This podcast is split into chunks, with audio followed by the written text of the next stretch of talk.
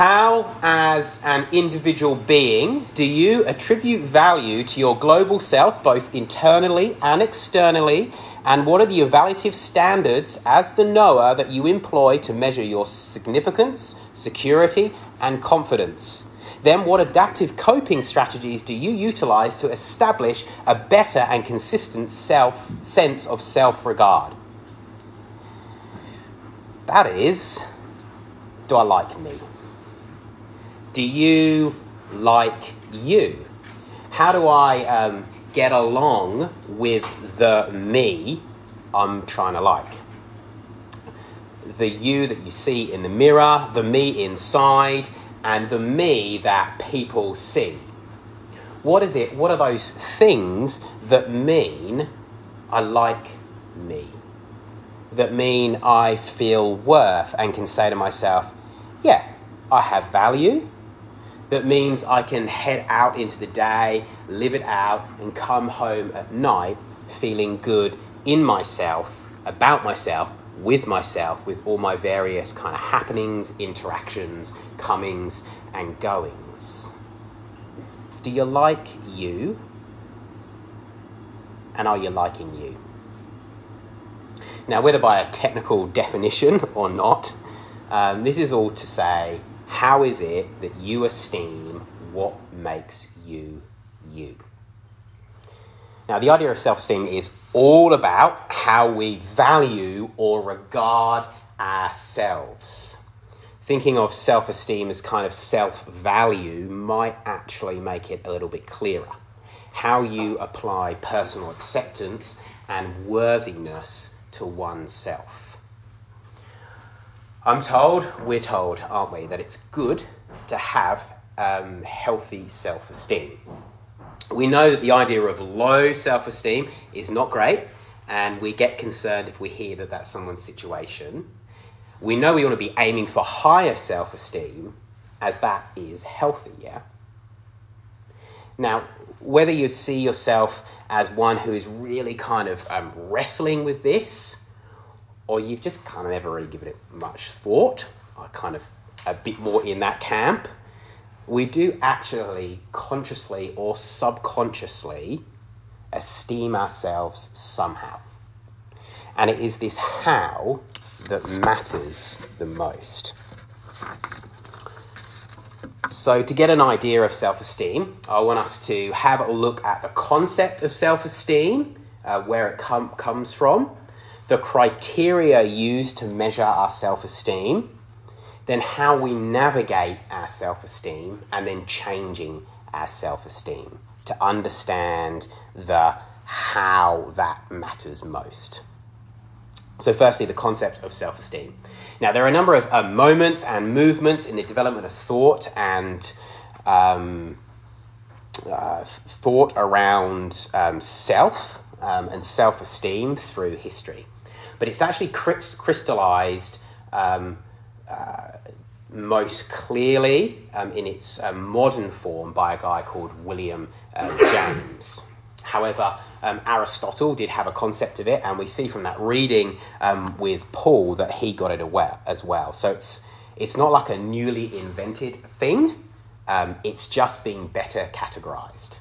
So, William James appears on the scene in the 19th century, and he wrote the principles of psychology. Now, is there any psycholo- psychology students here or sociology students? Vaguely, a bit, yeah. Anybody heard of William James? Yeah, kind of the, the sort of awkward bit. Well, William James took the um, first real steps towards a scientific analysis of the self rather than just a purely um, philosophical one that had been done previously. And a key thing that he shows uh, you and I is that we split the whole of self, the whole of me, into two uh, parts. You as uh, the one who can know, and then you yourself or how others know you. Okay, William James observed our ability as humans to step back and uh, evaluate ourselves in self reflection, self understanding, self evaluation, self measurement, self experience for self adjustment. And so he believed each person has a self concept. You being a student, a piano player, graphic designer, a techie, being uh, short, being tall, being happy go lucky, being serious, being intense. We then take our self concept and then we place that into a value system that leads to judgments being made. Feelings, positive or negative, about myself are then associated with that. Okay, so the nature of self esteem can be summed up um, by saying our self esteem depends upon the making of value judgments about the self in relation to others, and then this leads to an emotional response with various behaviors and actions flowing from those felt values. All right? Okay, so that's the concept of self esteem. What's the main criteria then that we use to measure and maintain um, our self esteem, whether that's positively or uh, negatively? How do I say to me, of me, well, I'm wonderful, I can be confident, I have dignity, I need not be ashamed, or I'm a failure, I'm insensitive, I shouldn't belong? And so that's the second point the criteria of self esteem. Now, there's a regular evaluating ourselves that goes on by various uh, metrics. Some of us are more aware of these, um, others not so much. Um, regardless of that, um, what's the basis of how we work out and try to attrib- um, attribute that value uh, to ourselves? Well, I want you to turn around to the person um, near you and maybe just share what's, if you're comfortable, what's one thing that's important to you, or what's one thing that you see kind of gives uh, gives you value. So take a moment, have a think, share with the person around you if you're comfortable to. Otherwise, don't worry. All right. Now uh, we won't we won't feed back on those, um, but it was interesting hearing a few um, pop pop up there. Um, now, all of the ones that you shared or you heard um, should fit into one of four criteria um, where we kind of measure and maintain um, our self esteem, and this is pedigree, performance, love of another, and transcendent significance. Okay, so let's let's think about those. Pedigree, the who am I and where do I come from part of us. What are your past roots, genealogical connections, ethnic backgrounds? These can say a lot about who you are and the worth you might attribute to yourself and how interacting with others might make you feel. A title before your name, a particular surname, a postcode, suburb, school, church, movement, type of degree can sort of ensure, ensure that kind of peripheral treatment um, toward you, or not, as the case uh, may be. Okay, so that's pedigree. Performance, that's the what do I do, our abilities and achievements in life. You and I derive a huge amount of pride and pleasure from being able to do stuff and achieve things good results, good feedback, mastery of disciplines, awards, rewards, qualifications, recognizations, positions, and postings. When we fail in these areas, um, we get distressed and we feel pain, don't we? And it's performance also where our spirituality, whatever form that might take in our life, often comes into play our religious practice, our spiritual offerings and disciplines, how and what way that positions me before a deity or a sacred code affects how I feel about myself heaps. Okay, pedigree, performance, love of another. This is our desirability and lovableness. Love of another has everything to do with appearance, sexuality, goodness, health, vitality, being objects of love, something that causes pull towards me from others is a place where we derive uh, worth. being popular, likable, attractive, um, and socially uh, successful. Fourthly, transcendent significance. Transcendent significance is seen in the desire to kind of leave a mark on the world, leaving a legacy, because life is short, or just trying to live as long as possible. A lasting name, maybe in some form, my imprint on the world in some way that can be said, Andrew did that. According to the studies, these four criteria um, arise from our um, self esteem is based on the way uh, we see ourselves really in terms of where do I come from, what do I do, what have I got going for me, and what am I going to leave behind? Pretty much, isn't it? Where do I come from, what do I do, what have I got going for me, and what will I leave uh, behind? And it's interesting because these are uh, what Paul's totally relies on for um, he relied on for gaining and maintaining his self-esteem. You see down there um, in those verses that we were read, um, chapter chapter three, uh, there from verse verse five, um, pedigree. If anyone thinks he has reason to put confidence in the flesh, I have more. Circumcised on the eighth day of the people of Israel, the tribe of Benjamin, a Hebrew of Hebrews. Performance, in regard to the law, a Pharisee. As for zeal, persecuting the church. Then Paul's eternal significance is at play. As for legalism, as for legalistic righteousness, faultless, and then love of another. Well, this kind of all came together for him to be the quintessential Jew, the model. He is what every Jew admired and kind of wanted to be. Um, Paul's self esteem actually was really quite high. It should have been really quite high, like maxed high.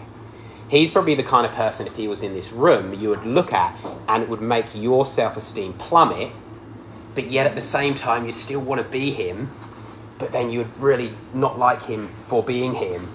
Um, so he, I think he's that, he's that kind of guy. That's his, that's the package you get in him. Now, we all use um, this criteria to evaluate ourselves, and often they can be uh, mixed together.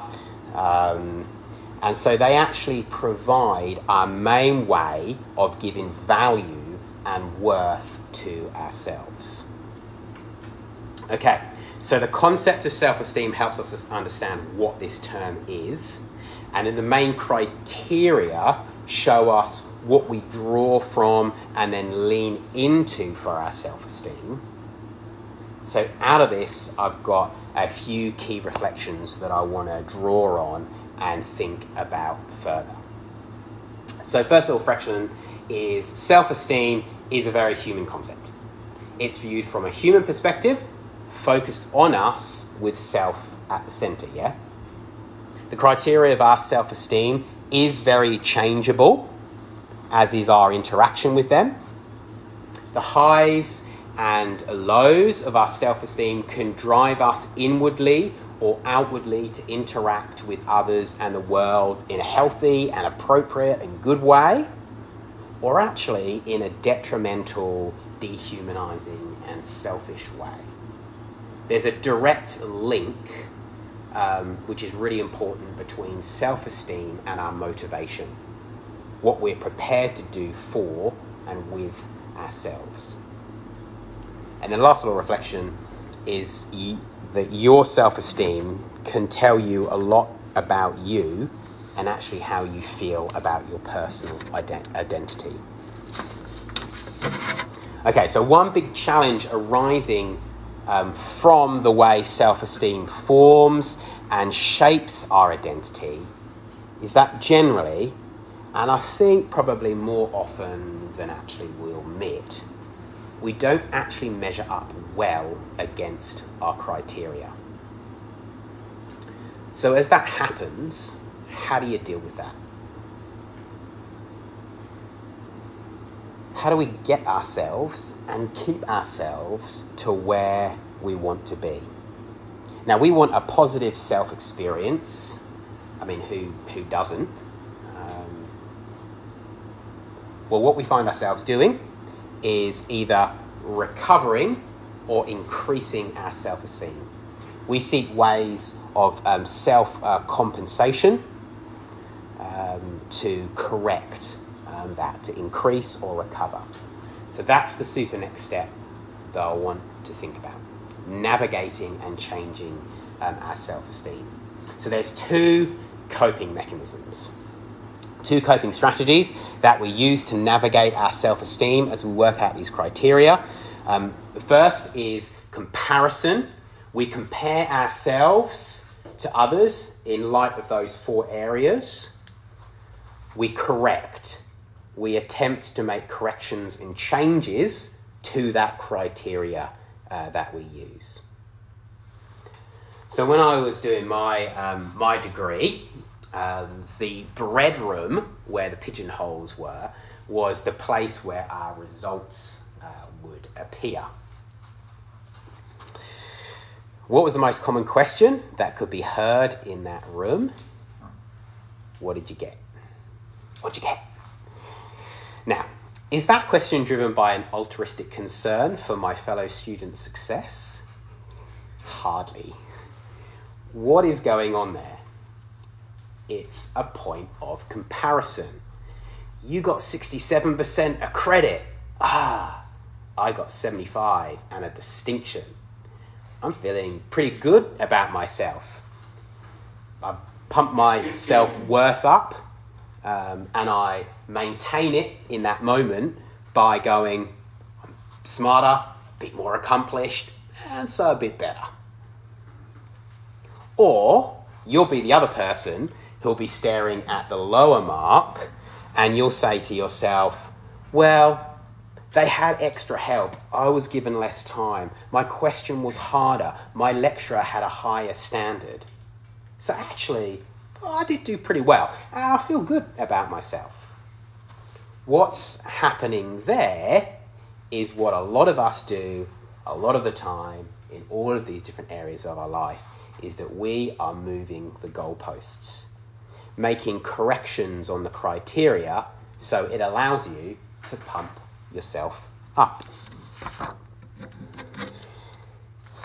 You see, we always have a problem with the gap that is created between our performance and the extent to which we don't stack up to our criteria. Now, by and large, that's just how we operate and how we work it, um, work out our self-esteem, um, and work out our, our level of value, uh, really.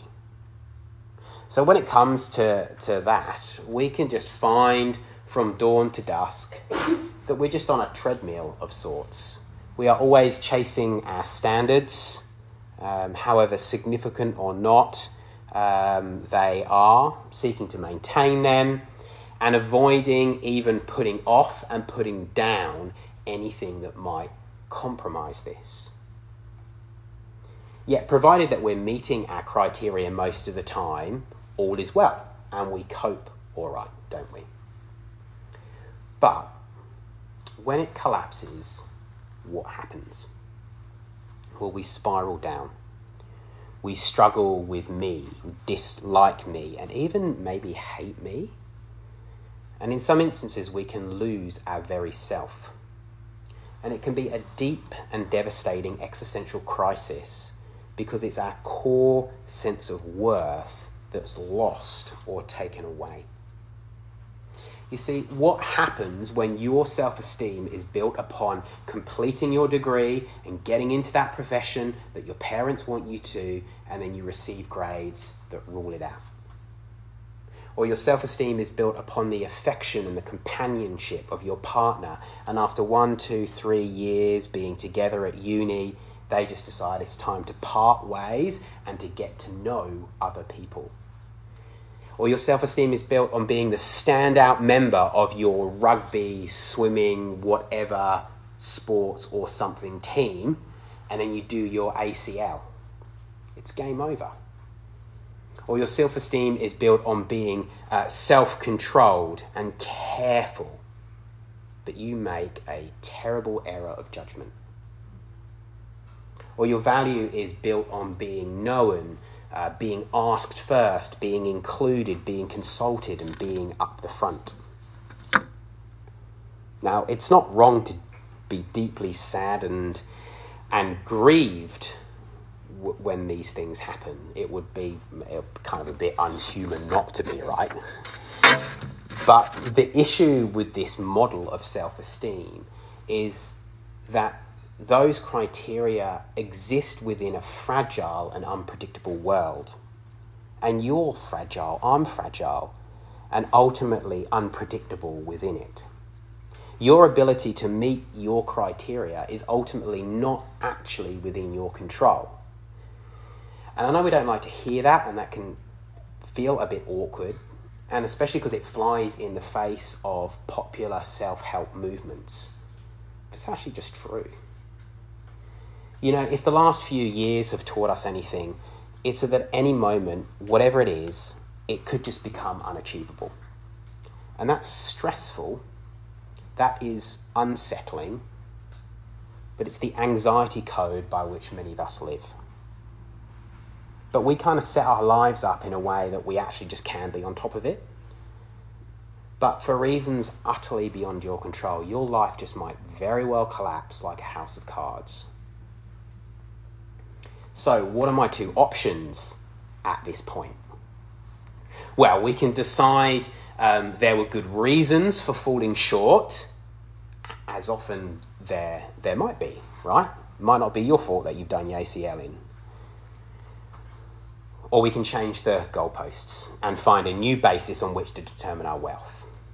But ultimately, when you've stared the fragility of life down the barrel, you'll probably be able to see the futility of setting a new standard of criteria that just kind of end up just being like a poorly set New Year's resolutions that are actually no more within your control than the previous ones that actually led to all the pain. So that's the big challenge, I think, of this self esteem model. So I want to offer another way uh, to navigate this.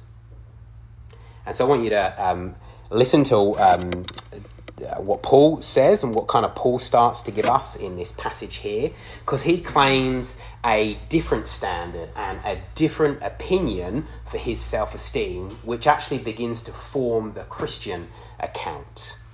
Um, spoiler is that it centers on Jesus. So, Paul, as we read here, has come to know a worth and a value that's based not on all those things to give him confidence, significance, and security in how he feels about himself and how much he likes the me. It's no longer attained and maintained through the level of confidence he has created in himself from his own criteria, as awesome as that criteria was. But in verse 9 there, it says, Not having a righteousness of my own from the law, but one that is through faith in Christ, the righteousness from God based on faith.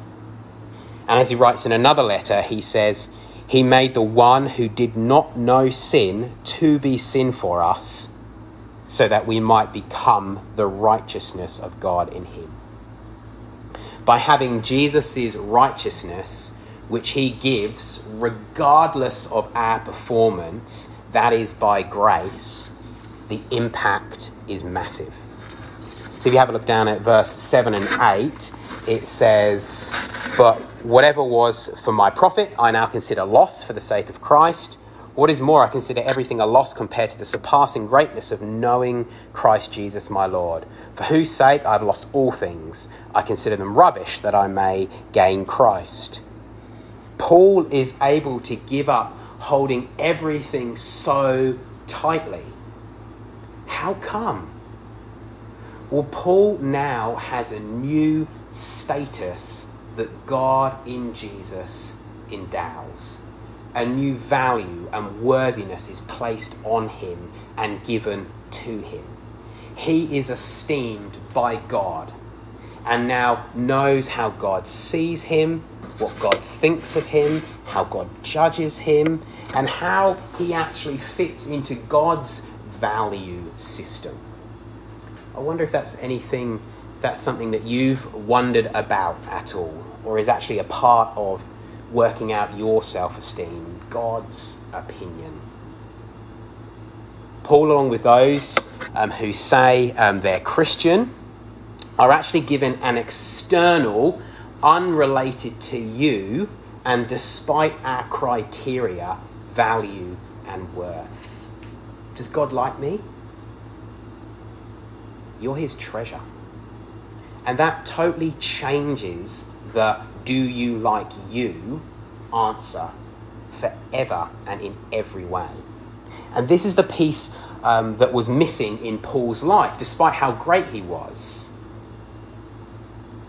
Ultimately, his personal value, with all his value judgments, now rests on this God given esteem. And this is absolutely prized by him more than anything else uh, can offer. You see, the righteousness by means of the law idea was the place where Paul, and really many of us, looked to in order to establish and manage our self esteem. For Paul, it was that so he would be fitting in the eyes of God. But the non religious version is that we are fitting in our own eyes or in the eyes of others by our own standard.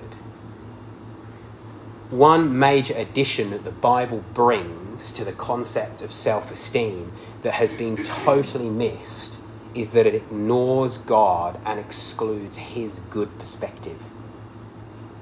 As we're seeing, self esteem um, works out um, our value from ourselves, by ourselves, in relation to ourselves. But we are more than that. This esteem, God's esteem by grace, cannot be shaken, you see, because you have it irrespective of your performance, because it's by faith. And it cannot be withdrawn because God does not change and He keeps His promises. This is the solid, stable self esteem that I think so many of us, so many people quietly crave. And this is truly the best news because, however highly, even at your um, best version of yourself, your most actualized, can you really esteem yourself? Take a moment to think about it. Because, however much that is that you can esteem yourself, at your best self, God esteems you more. The worth we place upon ourselves cannot even come close to the esteem that God has for us, irrefutably displayed in the Christian cross. From still another letter, Paul um, writes, um, he says about this, you see, at just the right time, when we were still powerless, Christ, that's Jesus, died for the ungodly. Very rarely will anyone die for a righteous man, though for a good man, person, someone might possibly dare to die. But God demonstrated his love for us in this whilst we were still sinners, at our most unworthy, Christ died for us. Jesus places such value on you and I that he would come and he would die so that you could be given the esteem of God. And if you go back just before um, the passage we had read here in chapter 2, it's all about that. It's all about Jesus coming to do this. You see, the Bible's unexpected take on this is that actually humanity needs the esteem of another, of God in Jesus. For humanity to actually have that full and best um, criteria to work out of, so I can like me, myself, and I.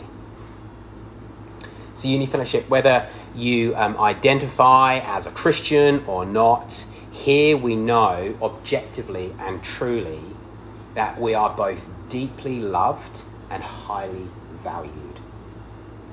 Um, one scholar, McGrath, says the cross then establishes the objective basis of Christian self esteem. It's here that God has established his relationship with us. So, what might then the impact of this be on our life? for me kind of working out my self esteem, that how to self esteem. How do I understand more of what Paul seems to be getting here or seems to have kind of got here? Well, in our last um, few minutes, um, I've got a few uh, reflections on this. Firstly, it drastically changes how we inhabit our particular criteria. When we know the esteem of God, we actually find a new, deeper, all encompassing acceptance and worthiness that massively alters the weight of significance that we give our various criteria. Do I then find myself throwing that criteria out or rejecting it or ignoring its presence in my life? Not at all. Rather, for those of us who are Christian, it's given new meaning. You and I are given a way to find satisfaction and joy built upon the solid foundation of our unchanging esteem given by grace. My criteria is no longer my sole source of self loving or hating, enjoyment or loathing. I am enabled to hold where I come from, what I do, what I've got going for me, and what I'm going to leave behind way more loosely and adjust them in light of His esteem. So, what does that look like, for instance, in relation to my performance? Well, by way of a little example, say I used to derive um, my self esteem from serving at the uh, local uh, soup kitchen each week, or insert whatever it is for you. Is that now irrelevant? Far from it. But we do relate to it differently. The good and godly satisfaction and joy that comes from serving others like Christ can now actually simply be felt and then let go of. I don't need to hold onto it white knuckled as times as proof of my worth. I feel it more fully, but I can let go of it more happily. I even start to feel a profound happiness and joy when I do those things that bring um, God joy, that He delights in. And I actually find myself delighting in doing good. And isn't that the pleasure of God? That's a different way of operating. You see, as the key measure of our self value is transformed, the key measure is transformed, what starts to happen is, and this is what was going on with Paul, is new values are attributed to ourselves. We experience areas of um, worthiness that we didn't realize that we had before, that we actually wouldn't accept before, and we actually didn't realize was the case. You start to esteem the things in yourself that Jesus esteems in you. Areas are opened up where we actually wrongly esteem self too much and wrongly esteem self too little. It's a self valuing that actually creates an honest and authentic assessment of me in all that makes me me and all that I interact with. Secondly, um, this all comes together to be way more freeing approach to self-esteem. That's what I want to throw out there. It's actually really liberating. What happens for the Christian who no longer needs to spend um, their self to fill that worthiness gap between self and performance by always comparing and correcting? Well, the treadmill slows down. The instability we ultimately can't control fades. What is fragile and sensitive transitions to confidence and security. It's a good place to be. Thirdly, it's a source of encouragement and gives you the right kind of identity boost, okay? Now, you may be a Christian who is actually thinking too little of yourself. Now, there may be a number of reasons for this, a bunch out of your control. So, let me remind you once again of the truth of God's esteem in Jesus. He has set his love upon you, sought you, brought you, washed you, and clothed you in the righteousness he gives you. You may struggle to feel and fully experience this object reality in your life. That is okay. Even if you can't feel this as much as you want to, it remains true. And, your, and, and it's your anchor that grounds you. So remember, remember this reality often. Okay, remember it always. Let it retain your thought processes so that you know with both head and heart that you are perfectly esteemed by God. And lastly, it's a source of hope for you as you kind of work out what makes you you. Now, on the other hand, you, you may know you never really st- stack up. You may struggle to close that gap. You may just not really be too sure. Or perhaps you've actually experienced what it is to have your world collapse. Then the hope held out here is that there is one who made you, holds you as precious, knows you intimately, and he loves you deeply, even in all the ways you're unworthy, who you can have your value anchored in. And it no longer needs to be ultimately in you, but in that which won't move. So it provides you with that rest from chasing the horizons. You see, whoever you are, ultimately, I think you don't need to recover or increase your self esteem. In the first place, you actually need to see it fundamentally changed. So, Uni Fellowship, how is it that you esteem yourself? Let me pray.